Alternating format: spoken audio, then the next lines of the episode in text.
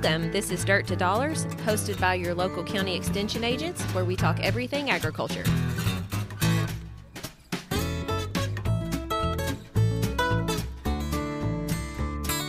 Welcome back to this week's edition to Dirt to Dollars. I'm Whitney Carmen. I've got Daniel in LaRue County and Matt in Hardin County. How are you all this morning? Good. Hiyo. I'm good. Hiyo. I guess I should say it's the week of August the 17th. We're we're recording on the 18th. Man, it's almost we're almost through August. I know Halfway. it's crazy. It's crazy, but we do. We've got a pretty good episode this week. Uh, We've got uh, Dr. Josh McGrath on here in a little while. We're going to chat a little bit about fertilizer and soil health and management. So he's going to be a, a good interview. I'm excited about that. You know, it's weird talking about what day of the month it is and how long all this coronavirus stuff seems like it's taken, but how like how slow it's going, but then how Yeah. fast we're getting through the Mhm. year. It feels Seems like that all just started like last week. It, it does, but then I see and I think about things that happened like in February and first part of March, and I'm like, that feels like it was ten years ago. so I can't, I cannot gauge my realm, my time realm right now. It's just all messed up, all messed up. But honestly, I will be very happy to say good riddance to 2020 when this is all said and done with. Not to wish my time away, but Yeah, I just hope 2021's an upgrade. did We'll you see the meme the other day that said we can't we can't go into 2021 because, or something about 2021 because that would mean 2021 Oh, like W O N one. uh-huh Yeah. yeah i thought It ain't oh, winning of nothing. course it's not winning no awards in my book I only get there's only one good thing gonna come out of this year for me so So I hope y'all can't hear me scratching over the mic. uh-oh uh, okay. I got into some some turkey mites Oh. last week. Yeah, that's, that's not good. i got a little tickled i'm sorry Oh. where's he going with this Oh, It's goodness drove gracious. me nuts for the last week. I remember you texting that now. So yes, that's that's no fun at all. So this is kind of the time of year for those, I guess. Is? I think anything biting Yes. is ju- Mhm. everywhere right now. Mosquito, all this rain that we had, and then and it stopped, so all those puddles were just sitting there and Yeah. making good breeding ground for a bunch of mosquitoes. Mhm. Phew. I'll also say I've we were laughing about it because I have a we have an entomologist specialist that I've emailed at least three or four times in the last week because it seems like now all the insects are coming out on the Uh-huh. vegetable gardens and in the crops too. So we're getting a lot of those questions in the office. I've identified a lot of insects this week that I He's had a busy summer between Mhm. bugs like this and murder hornets and Asian longhorn Yeah. longhorn ticks and all of that. Yep. I had a bad combo on my leg, so the bugs and everything and the chiggers have been bad. But I decided I would haul a hundred square bales of, of hay and with shorts on. Mm-hmm. It was not a rookie. good idea. it was hot. It was hot that day, and I was wearing boots and shorts, and I looked like Stone Cold Steve Austin Hey! wearing blue jean shorts Nothing and wrong with my that. boots. Were they cut And- off? and my Please bald tell me they were I- cut off. They were cut off.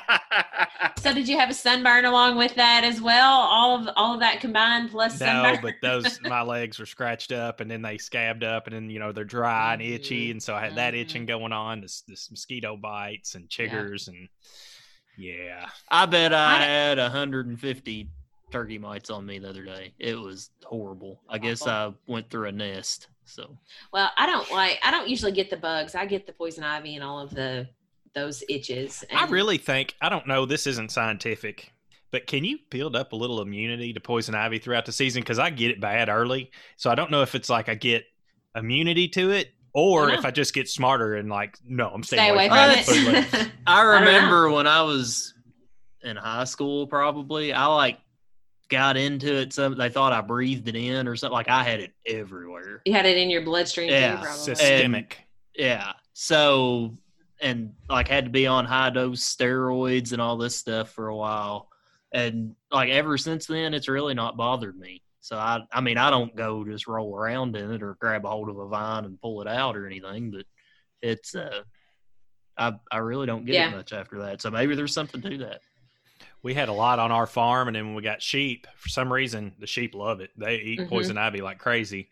But Mhm. then when you go to handle the sheep, like even though I won't be in it, I go to grab a sheep, and then and I'm wearing a short Mhm. sleeve shirt, and then next thing I know, a couple days later, I'm broke out.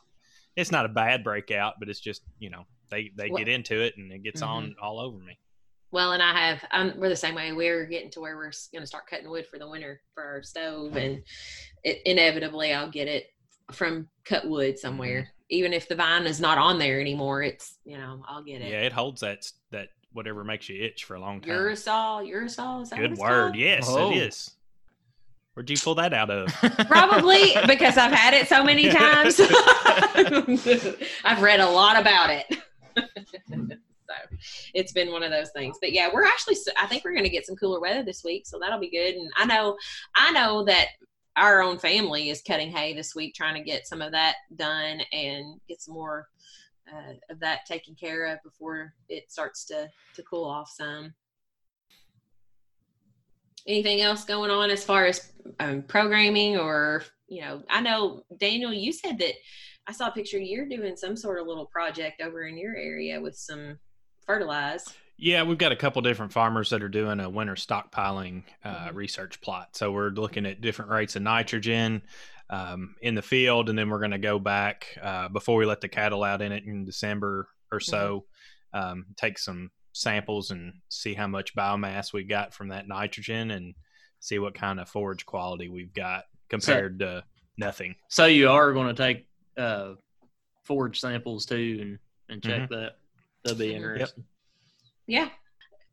Grass has grown more than this is a perfect year to stockpile because I feel like grass, I don't know about you all, but my lawns and the yards that we mow are just outrageous as far as the, the amount of grass that's out there. Yeah, we were we were busy, and uh, then between all the rain and stuff, I let my yard go like two two and a half weeks. a couple Oh. weeks How ago. did you do that? How did you do that? Yeah, we're still fighting the windrows in the in the yard from the mower. My goodness. I know I clipped uh, pasture. I don't remember what I was telling y'all two weeks ago.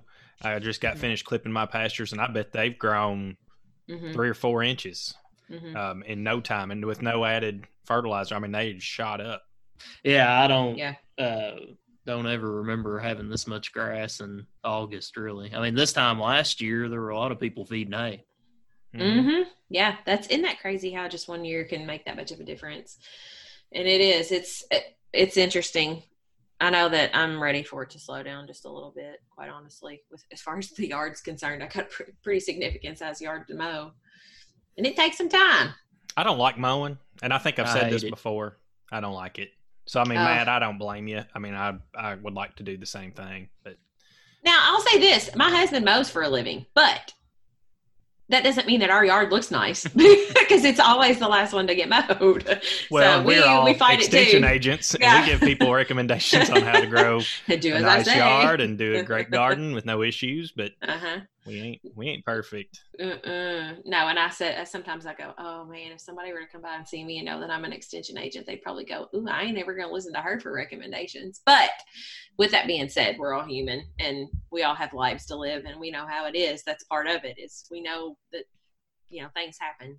So, so your our recommendation isn't that your yard's supposed to be all crabgrass and nimblewill because Mm. that's basically what I. Listen, if it mine, wasn't- mine is crabgrass, broom sage, and oil, but it is Yeah. green. Yes, that's right. I have crabgrass, broom sage. In the springtime, mine's purple because henbit and net, dead nettle because That it was an old pasture. I got all kinds of that, so I have a pretty colorful yard in the spring. And I, I mean, I people try to get the clover out of their yard, and I'm like, nah, I'm not too worried about it. It's green, it stays green. Not care. I'm, I'm, I'm okay with it. Can y'all hear my belly rumbling through the microphone? I did not eat breakfast this morning. I am starving. I hope that's not coming through the microphone. I had my oatmeal like I normally do. I'm on my kick for oatmeal for a while, and then I'll get off of it. So if the, if they can't hear me scratch, they probably can't hear your belly rumbling. So. Well, talking about mowing, do you all listen to music when you mow, or do you or listen to podcast? podcast? Music. Both. Do you listen to yourself can't- on a podcast when you mow? No, I No, listen. I to, don't- I, listen for quality control when we're when Yeah. before we send it out. But as far as You've got to have I don't like to listen to myself. you've got to have hype music when you're mowing. You can't listen to a Mm. podcast. You can't mow to somebody talking. But, I but can sometimes. I do. I do. I listen to it because that's when I usually. It's like the whole platform of, of a podcast. You're trying to get some education or information out of it, but a lot of times mine are just comedy type, you know, or they're funny or they're just random podcasts. So or sports. I'd say most of the time I listen to music and I listen to some kind of country station or something. And I Mhm. have y'all heard of this? I, I mean, I should say this. Yeah, you've heard of him, but Morgan Wallen. Uh-huh. Oh yeah, Mhm. Do you do you like him? I used to not. See, He's that's what the, it's like the me. response. It's like, eh. It's like, uh, it's growing on me too. He's got some songs that I like. I really like. Of course, it's overplayed, but the whiskey glasses song. Yes. We went Mhm. to Nashville back before lockdown ha- happened, and I'm serious. Every time you walked into a, an establishment downtown Nashville, you're going to hear that were song within about five minutes of being in there. Um, and if you stay there too long, you'll hear it again Yeah. before you leave. No, I think he. Um, I I like him, or I like him now. I used to not when that song first came out. I did not like it, and it has grown on me. And there, and so you, there, he's got this kind of almost cult following, I guess. And so Evidently, He's he's, famous kind on TikTok. Well, I I and you know. see, I I, haven't for some either. reason, it pops up on mine all the time, and you see like random people in Nashville just taking TikTok Mhm. videos with him, like out in a restaurant, and he's by himself. So apparently, he just kind of wanders around Nashville like a regular old Mm, guy. and that's kind of cool. yeah, Yeah, that, that's what kind of made me think he's kind of cool. But yeah. So I don't know. I, I he's got And a new album out, and too, it's I more think, so. country than a lot of stuff that's on country radio right now. But Like, he also has some stuff that's not. So Yes, he's done a few see, songs that are kind of like hip hop songs. Yes, But- his yes. voice in it. Did you all know? Have you all seen kind of how he got famous? He was on The Voice. I didn't know this until I I, saw an not know that. article. I didn't know that either. I saw an article the other day and read it and list and watched his audition on The Voice, and he auditioned as a pop singer. really? Didn't know that. Apparently, he's until after The Voice was when he uh, when he's somebody turned him country, said you need to be a country singer instead of a pop singer. And then we're talking music more. So as I was listening to that on that station, a Gary Allan song popped on. Yeah, Did Gary y'all, Allan. do y'all like Gary Allan? Yeah, Yeah, all Matt. right. Yeah, all right. Yeah. I like him. I used to like him. And I, I- back, I guess when I was in college, uh, he had an Mhm. album that came out and it Pretty seemed like good. it was just Yeah. you know something to listen. It was one of the last albums I remember like buying and listening to. I don't remember Mhm. doing much after that. I don't Were you just sitting out there anymore. watching airplanes, or That Yeah. was in it. They were I taking that was- off and flying. I was trying to figure out which one I might be on yeah. and why. she, don't don't, love love, me you anymore. Anymore. oh my goodness, Oh. But I don't know what it was. His all his songs are so sad. So like They really are. he's like a just a sad country music singer, and just, I don't know. I guess you don't really have those anymore. But that's uh, every single song that was some kind of I will say though that Morgan song. Morgan Wallen's new song is kind of a, ca- a sad country song yeah. because it's But that, not, not not every song he has. Like if you listen to Gary Allan's, I mean, I'm not saying that I just sat around and drank listening to his album, but it's like that thing. It's just like you would just sit there and drink and cry listening to the entire album. And he did have, I think he had a real some bad stuff in his life. I think he like did. lost his wife and some other stuff. So Mhm, his yeah. his music kind of showed his Yeah. feelings. But Mhm. it, it was he just there was good music, but it was just all sad. yeah, yep, I understand that completely. All right. Well, I think we've probably rambled on long enough. Probably need to get back to business, Whitney. I oh, think. let's keep talking about. Come on, we, can talk Uh, about music. Whitney, I- do, do you want to uh, introduce our next guest here? Today we're joined with us uh, with Dr. Josh McGrath. He is an associate professor and extension specialist for soil management here at UK, and we thought this was a great time to kind of talk with you because we are into getting into that fall. We're getting to harvest, and I know folks are thinking about. Uh, what they're going to be applying to the soil here pretty soon. So, we're really glad you could join us this morning. Yeah, I'm, I'm happy to be here.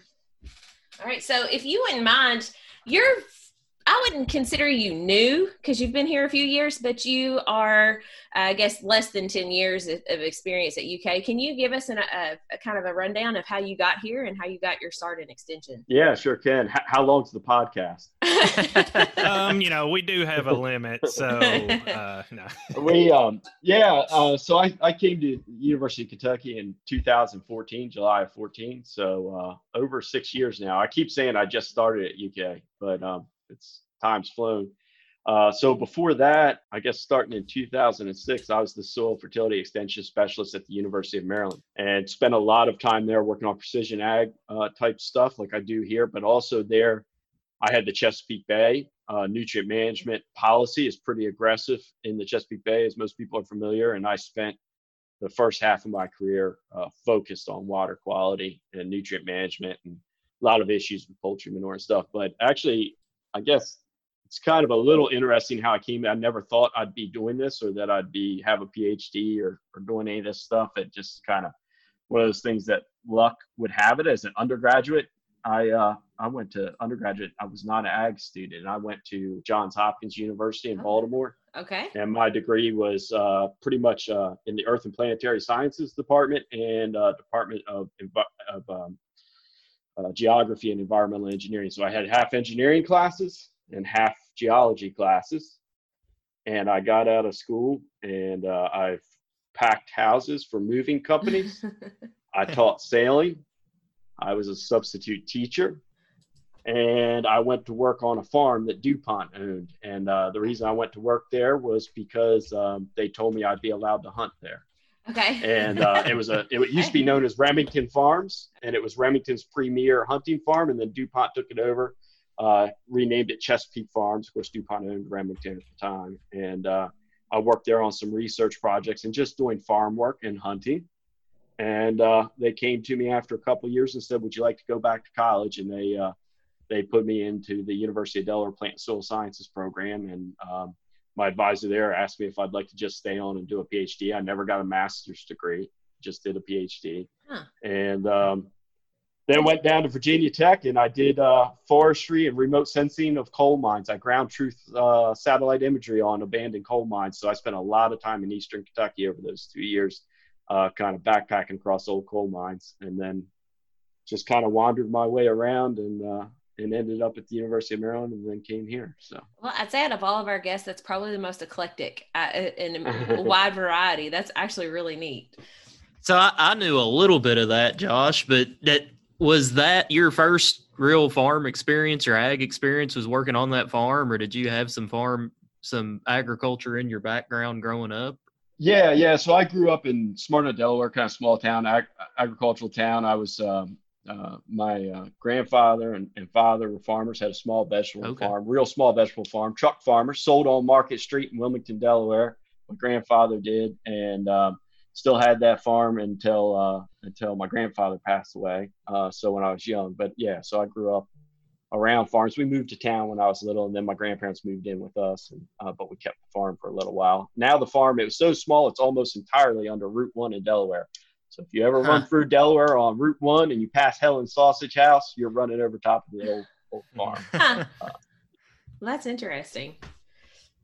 So you've you've been here around six years, but you uh, focus a whole lot on soil management here at UK, and you're based out of you're out of the Lexington area, but you have several cohorts across the state, and you all do a lot of research and, and work with the extension on that. So, do you mind to uh, give us a couple of updates on what you are uh, working on currently as far as sure. Yeah yeah yeah. Um, you know so my main focus of big projects has been precision ag. So we've been looking at like how to do variable rate phosphorus uh, for a few years now.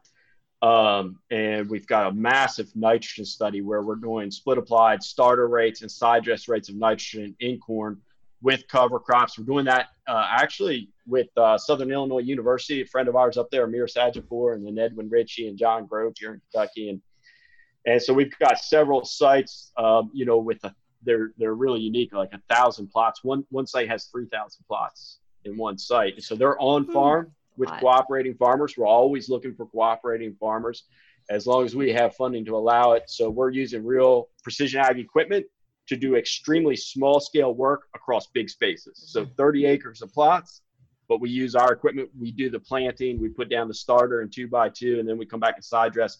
And we're trying to develop some uh, some variable rate nitrogen strategies for Kentucky farmers in corn. Uh, last year, we got funded by the small grain growers to do some soil testing work, and by the end of this year, we're actually hoping to release some um, tutorial videos online. Uh, we've been we've kind of tested it out with a few farmers, so where you can watch these videos, and it takes you from downloading free software all the way through making a zone map. So it'll be you know little short tutorial videos. You can follow it on your computer, download your software, and just follow it click to click, it just shows you how to go from your raw data to zone maps. So we're excited to get those out by the end of the year. And this year, actually, we've done some testing of um, starter fertilizer strategy. So one company has a pulse. So so most people have taken two by two off of their corn planters, where you put the fertilizer, liquid fertilizer, offset by the from the corn row, just because with bigger planters and faster planting speeds, they don't like having all of that liquid and all that extra steel in there. Now, I think two by two is like the best way to go but I understand the mm-hmm. practical aspect of it. And so a lot of people are doing in furrow, and in my opinion, in furrow you're not actually getting enough nutrients to make much of a dif- difference. Um, and in furrow has its own challenges. It can delay emergence even when you're using a low salt product and at reasonable rates. You can really delay emergence with an in furrow product. But there's some machinery out there, some equipment that pulses that fertilizer, so you can pick where it goes relative to the seed. So you can shoot that, let's say six gallons per acre, pulsed in between the seeds, and that's available on the market now but there actually hasn't been any agronomic studies on it yet. I was surprised. It's been out for a few years, but there's not a lot of agronomic research. It was kind of all engineering research. And so we got a little bit of funding and got trials out for the first year this year looking at spacing and rate and pulsing that fertilizer in furrow between the seeds. That just sounds like a nightmare to me to time all that. Something gets off a little bit. Yeah, it can be. So so calibrating is important. Um, mm-hmm. It's actually it's it's an so because it's kind of almost old technology, it's interesting that um, that you know they that there's not really anything per se that's proprietary except for what you're saying, the equation. It's kind of interesting. The equation that times it, so it's reading your seed meter. So your seed meter has to be right. Mm. When that seed meter sends a signal that seed is dropped, it's triggering that pulse, and there's an equation based on density of the liquid and everything. But what we did find is, I mean, the engineering on it has been, we have not had a problem at all with it the timing of that pulse because once you calibrate it to the density of whichever fertilizer product, and we used three different liquid fertilizers, we tried through it. Um, it's it's pretty amazing how quickly it reacts, and so it's just a um, it's just like pulse width modulation. It's just a solenoid valve that just pop pop pop pop pops, and it's triggered by that seed drop.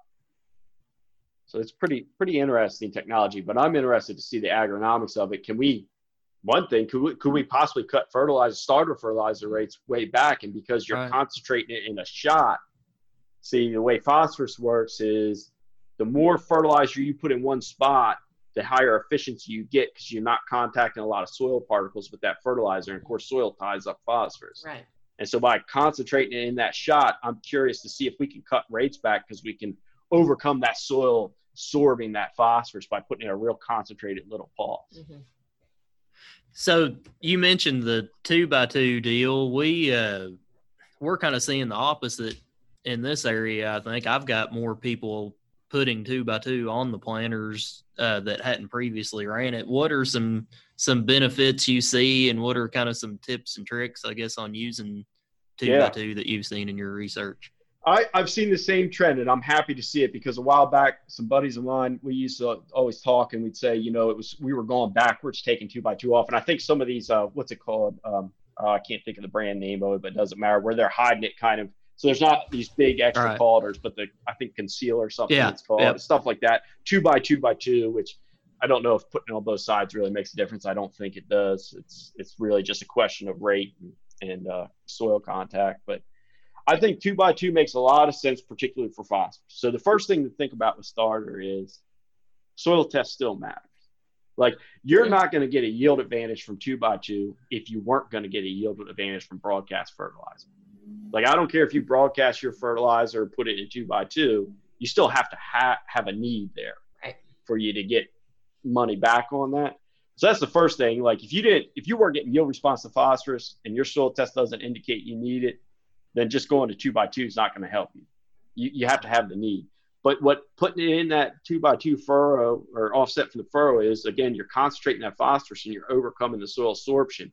And so you can actually cut rate. Now we don't have really good guidance on that, but banded phosphorus generally, I think people think you can go to about a half rate and get the same impact.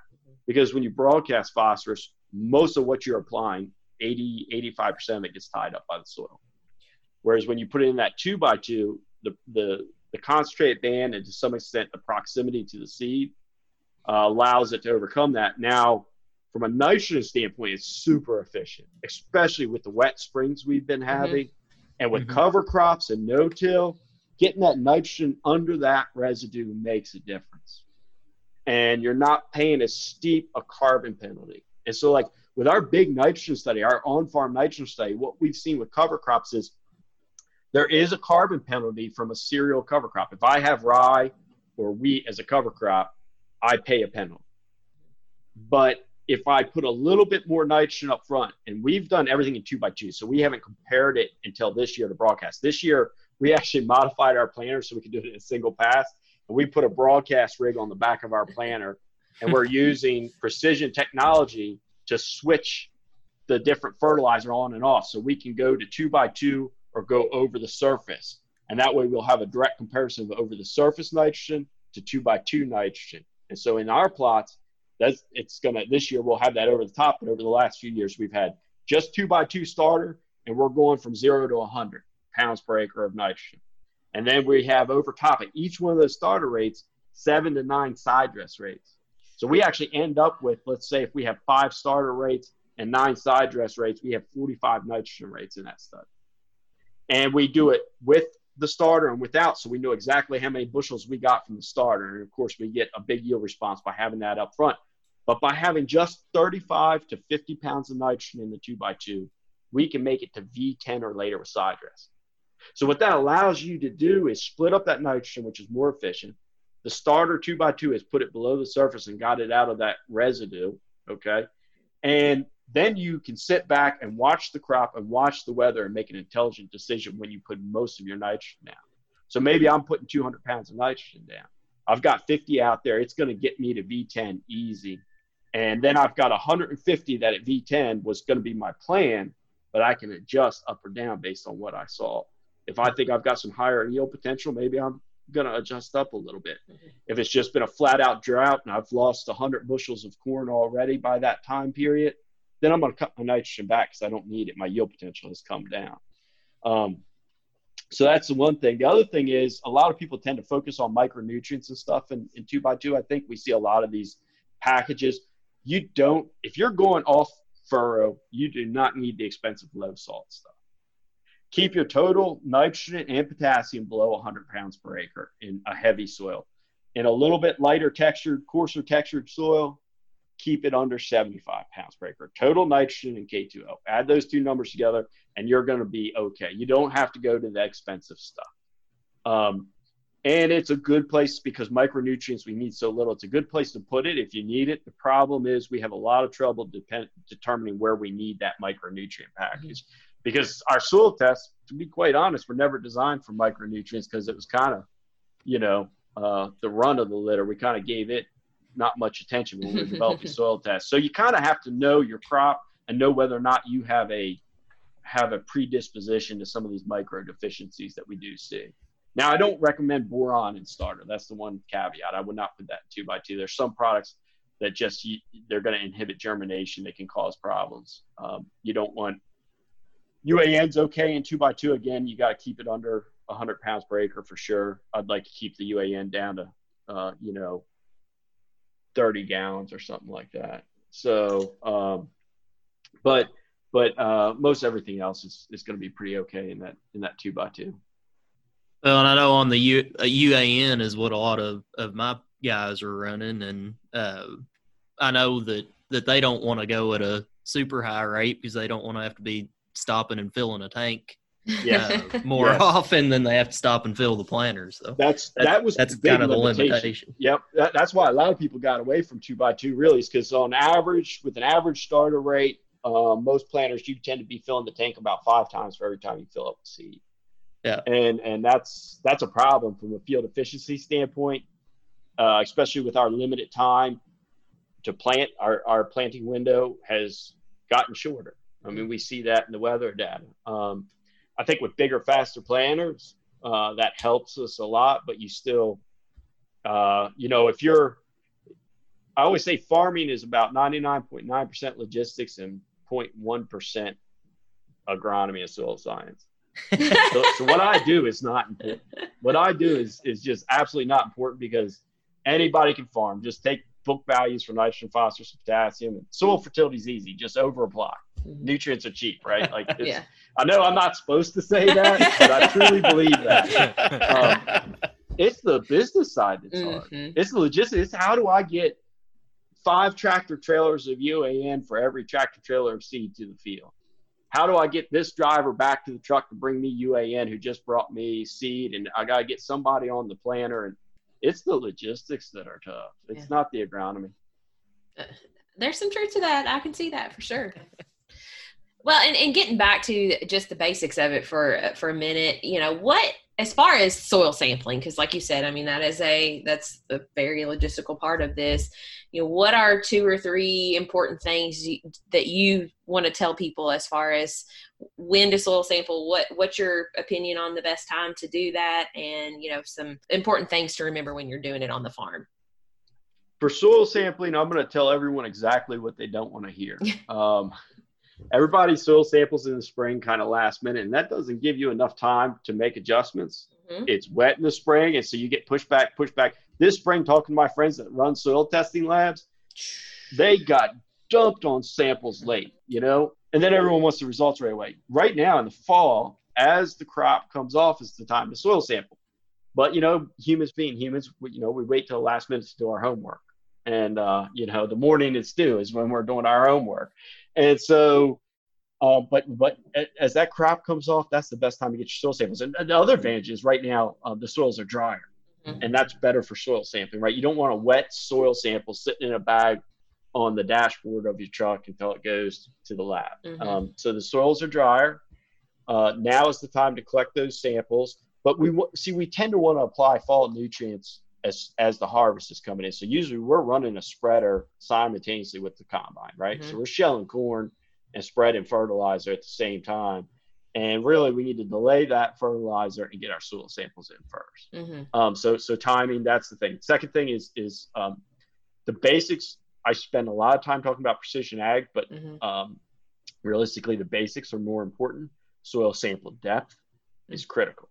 Mhm. If you're no-till, we recommend four inches in Kentucky. Mhm. Um, and a tilled sample is six inches, right? And Mhm. so, um, you know, and that's not because that's the rooting depth. That's not because that's the depth the nutrients act at. That's just the depth that that result was calibrated to. Our recommendation in no-till was calibrated against a four-inch sample. We could have done it against a five-inch sample, a 12-inch sample, or a two-inch sample. But four is what the people that calibrated that recommendation for did. So that's that's what that is. So depth, you know, timing, and getting, you know, if you're doing a conventional average sample, you know, uh, you need a lot of soil cores per sample. Mhm. A lot more than you think. 20 is the recommendation. Uh, UK recommendation says 10 just because I think the people that wrote the publications didn't want to aggravate anybody. but the real number is 20 and uh, more is better is always the answer Mhm, right? And, yeah. and then when we do so i'm doing a grid sample study right? Mm-hmm.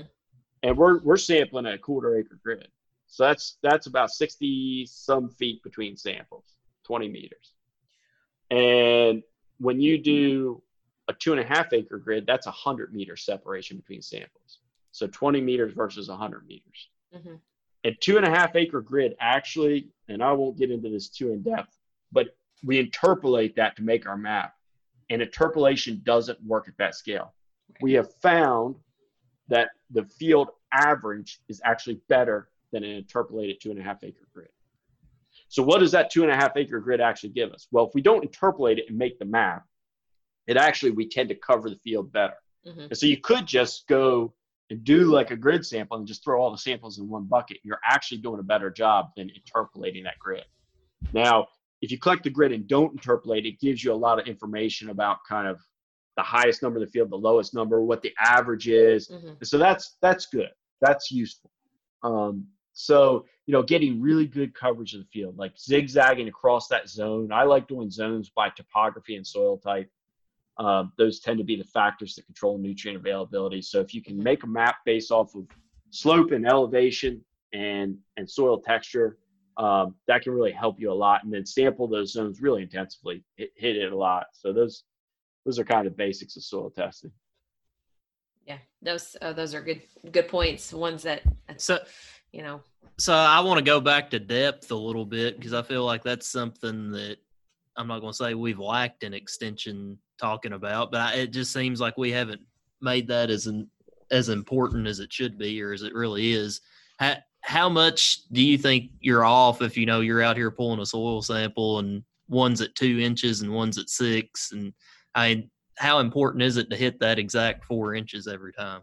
Man, it, it is. That's that's probably the most important thing that the person collecting the sample can do, other than covering the field adequately, not just going mm-hmm. to the point closest to the road and taking 10 samples right next to the road. but, but, that aside, depth is the next most important thing. And uh, actually, Edwin has some good data on this that he's kind of accumulated from a couple fields out there. And I can't remember the exact numbers, but your recommendations actually change quite a bit with an inch difference.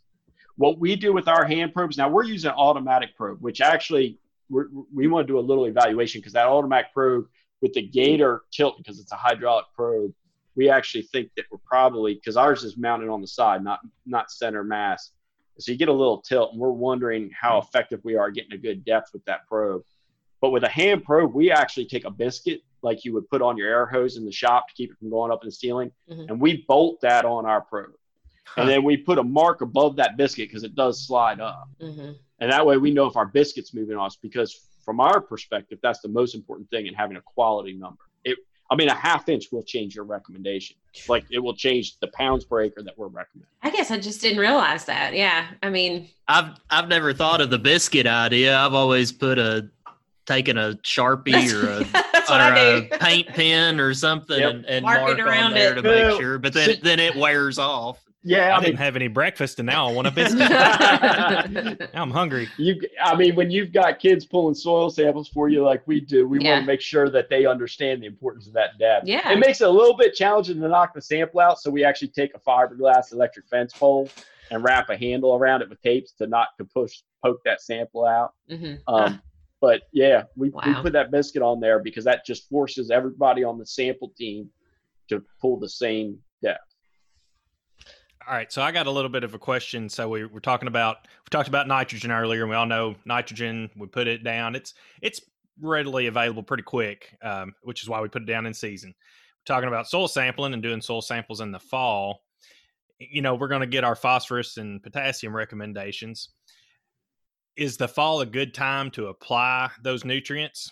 And how long does it take those nutrients to be available to the plants? Yes. So in one sense, I don't have a problem with putting potash and phosphorus down in the fall. And in mm-hmm. fact, if you're growing hay, I mean, I've been focusing on grain crops because that's normally where my mind goes, right? Mm-hmm. If we talk about pasture and hay, fall is a great time to get your potash out because, first of all, it kind of t- kind of limits the luxury consumption. If you need a lot of potassium, your soil test calls for a lot of potassium. You put it down in the spring on a on a hay crop you're going to be taking all that potassium off your first cutting because there's more luxury consumption in the spring than there is in the fall. Second of all, potassium is very important for winter hardiness. Mm-hmm. And so it's an important nutrient to have out there over the winter for those crops. Phosphorus, the longer it's in the field, the tighter it bonds to the soil. So there is a time component to phosphorus availability. But again, generally, I'm fine with it going down the fall because we know that when we surface broadcast phosphorus, most of it's gonna absorb to the soil. And in fact, what it tends to do is actually go into kind of the soil phosphorus pools, and then it's just that total soil phosphorus that then supplies the crop. So it it might actually be if we actually track that phosphorus molecule from your fertilizer, that it goes to the soil, kind of knocks the phosphorus off the soil, then goes to the crop next year. Kind of think about it in a basic sense. So I'm not too worried mm-hmm. about that. Nitrogen, and this biggest problem I see in Kentucky with nitrogen is fall application of poultry litter. You are getting zero nitrogen out of fall applied poultry litter. You can't bank on an ounce of that nitrogen. It's mm-hmm. a waste of money. And all your mm-hmm. value, if you're buying poultry litter, all of your value is tied up in the nitrogen. And so folks go, well, I apply in the fall and it helps my soil health. Baloney. Tell me how much your soil health's worth. Baloney. It- Man, we got to stop talking about food. now you want a bologna and biscuit sandwich. Yeah, No. I mean, so nitrogen, if it's in, if you put it down in the fall for a spring crop, um, you can't bank on it. Yeah, some may be there, but in our soils, most of it's gone. And this is a big problem that I saw when the industry almost completely shifted to MAP and DAP. So remember triple superphosphate and how it disappeared overnight, and there were a lot of economic reasons at the fertilizer manufacturer side that caused that. Triple super just disappeared. One is one small reason is that because they're mixing the value of the nitrogen and the phosphorus in that product, they can charge a little bit more money for each because it's Right. a, it's considered a value added product because you're getting both nitrogen and phosphorus in the same product. However, I would say a large, I know we're not putting down a lot of nitrogen when we put MAP or DAP out, but you're putting some out and you're not getting that value recovered. Mhm. It's most likely, even if you have a cover crop, you're most likely not getting most of that nitrogen value back. And so you spent money you're not getting back. So the first thing I would say, and I've heard the industry may be moving back towards triple superphosphate in some segments, is that if you really want to do fall application, uh, uh, something like triple super is better because you're not wasting money on nitrogen. And again, it all comes down to dollars per acre. You look at your soil test recommendation: how many pounds of phosphorus do I need? And of all my products available to me, what's my dollars per acre to get that many pounds of P2O5 in the field? I don't care really how you get it there. It's dollars per acre, and I need 60 pounds of P2O5. So I'm not too worried about it. Definitely with phosphorus, I get it closer to the springtime. Um, I get a I get a benefit. And and back to the two by two question, if I really need phosphorus, I know two by two is my most sure way to get the response that I want. Now, liquid phosphorus products per pound of P2O5 are a lot more expensive than any dry products. So you got to pencil that out. And you got to say, can I cut my rate maybe 50% below recommendation and go with the two by two? That's a little gray area because our recommendation is our recommendation. We don't recommend cutting just because you're going to two by two, but we do know there's a benefit and you can cut some. And it might be something you kind of have to experiment with until we come up with better numbers. But phosphorus and nitrogen, uh, phosphorus, you get some benefit going closer to planting. Nitrogen, you absolutely have to do it as close to uptake time as possible because it's so mobile. Same with sulfur. Sulfur's mobile too. Um, potassium in the fall, I have no problem with. And phosphorus, I don't really have a problem with, but recognize you're losing some money on that nitrogen component and MAP and DAP. Mhm. All right. Well, we've covered a lot of ground here today, Josh. I think we're just about out of time. So, uh, I'd like to thank you for coming on. Uh, a lot of our listeners here follow people on Twitter. Where can where can you be Yeah. found there? I'm at NPK underscore professor. So nitrogen, phosphorus, potassium underscore Yeah. professor. Man, I had a great time. I thank you all for having me. Whitney, Yeah. Matt, Dan. Yeah. Uh, I had a great time. So Well- thank you. Well, anytime. And like we said, we're really appreciative of all the help you uh, do for us in Extension. Yeah, I hope someday we get to see each other in person. I know. Yeah, I that's know. All right. Thanks, Josh. All right, thank you. See ya. See ya. Thanks. Some of this talk about poultry litter reminded me I need to confess I'm told y'all I would never do this, but I'm thinking about getting chickens. Hey. Uh oh. And if y'all remember, I swore I was not getting chickens. Well, I swore I'd never have sheep too. So That's usually the compromise of you're going to get chickens. Yeah. Well, you know, we we go through a lot of eggs, and and I was like, and we've been the last couple of weeks we've ran out of eggs. Of course, we got a dollar store really close to us now, like everybody in the world does. yeah. And uh, uh, so it wasn't that big a deal. But I was back in the lockdown, and you know there was no eggs. Mhm. It's like you know maybe it wouldn't be a bad idea to have some chickens. yeah. It's a trap. They're not Yeah. cheaper. Don't. I was don't get I that was gonna say I know they're not cheaper. We've got a whole. I bet we've got ten dollars a dozen in our eggs. Oh man, I don't know if I can do that then. Yeah, it's Well, Well, it depends on your maintenance. Molly might have, you know, she might do pretty good maintenance to to the chickens, and then you Do might you have, have a- some that are just free range. You know. do you have a chicken tractor? no. Oh, okay. We've got a coop and electric netting, like poultry netting. You know what a chicken tractor is? Yes, I know what a chicken tractor is. Where you move it. You just don't want to move it. No. I like to move it, move work. it. I was just kidding. I was looking at a looking at a chicken tractor thing, but I don't know. Mm-hmm. We're still Hey, Tossing that idea. try around. it and see. Yeah, you can Run always out with I don't it. Like to. I don't like ten dollar a dozen eggs. I, But no. people will. And if you put your eggs. if you put your time in moving the chicken tractor, it'll probably take it up to twelve dollars. oh my gosh, I got. I'm I'm expensive time. I mean, I figured 25 dollars an hour on my time. Just kidding. well, you all have fun with that because I think I'll just keep. I'll just find my friends So- like you all that can give yeah, me eggs be when I like, need I need some eggs. hmm I think it was Sunday. I was out at the barn doing some stuff, and it was about supper time for our little girl. And all of a sudden, I hear something. And I look up, and my daughter's in the stroller sitting in the yard. My wife is chasing a chicken across the yard. Did you have chicken for supper? uh, apparently, they were sitting there eating supper, and my little girl looks out the window and says, "Uh oh!" And there's a chicken in right behind our house. So they went out to wrangle it up, and it was pretty feisty.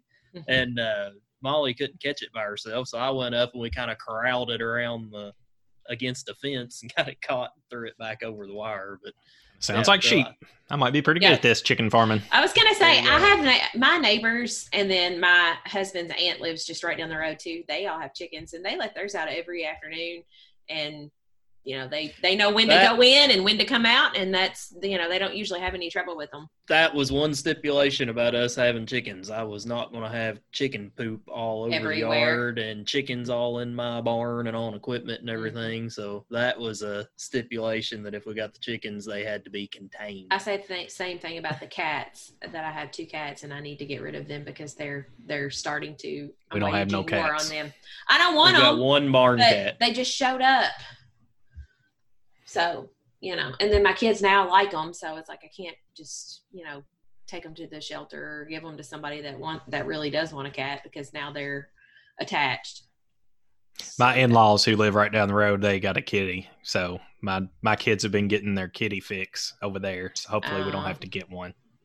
Mm. Well, I have one if you need it. No, no, no, I'm good. So do that Do your kids call it a kitty?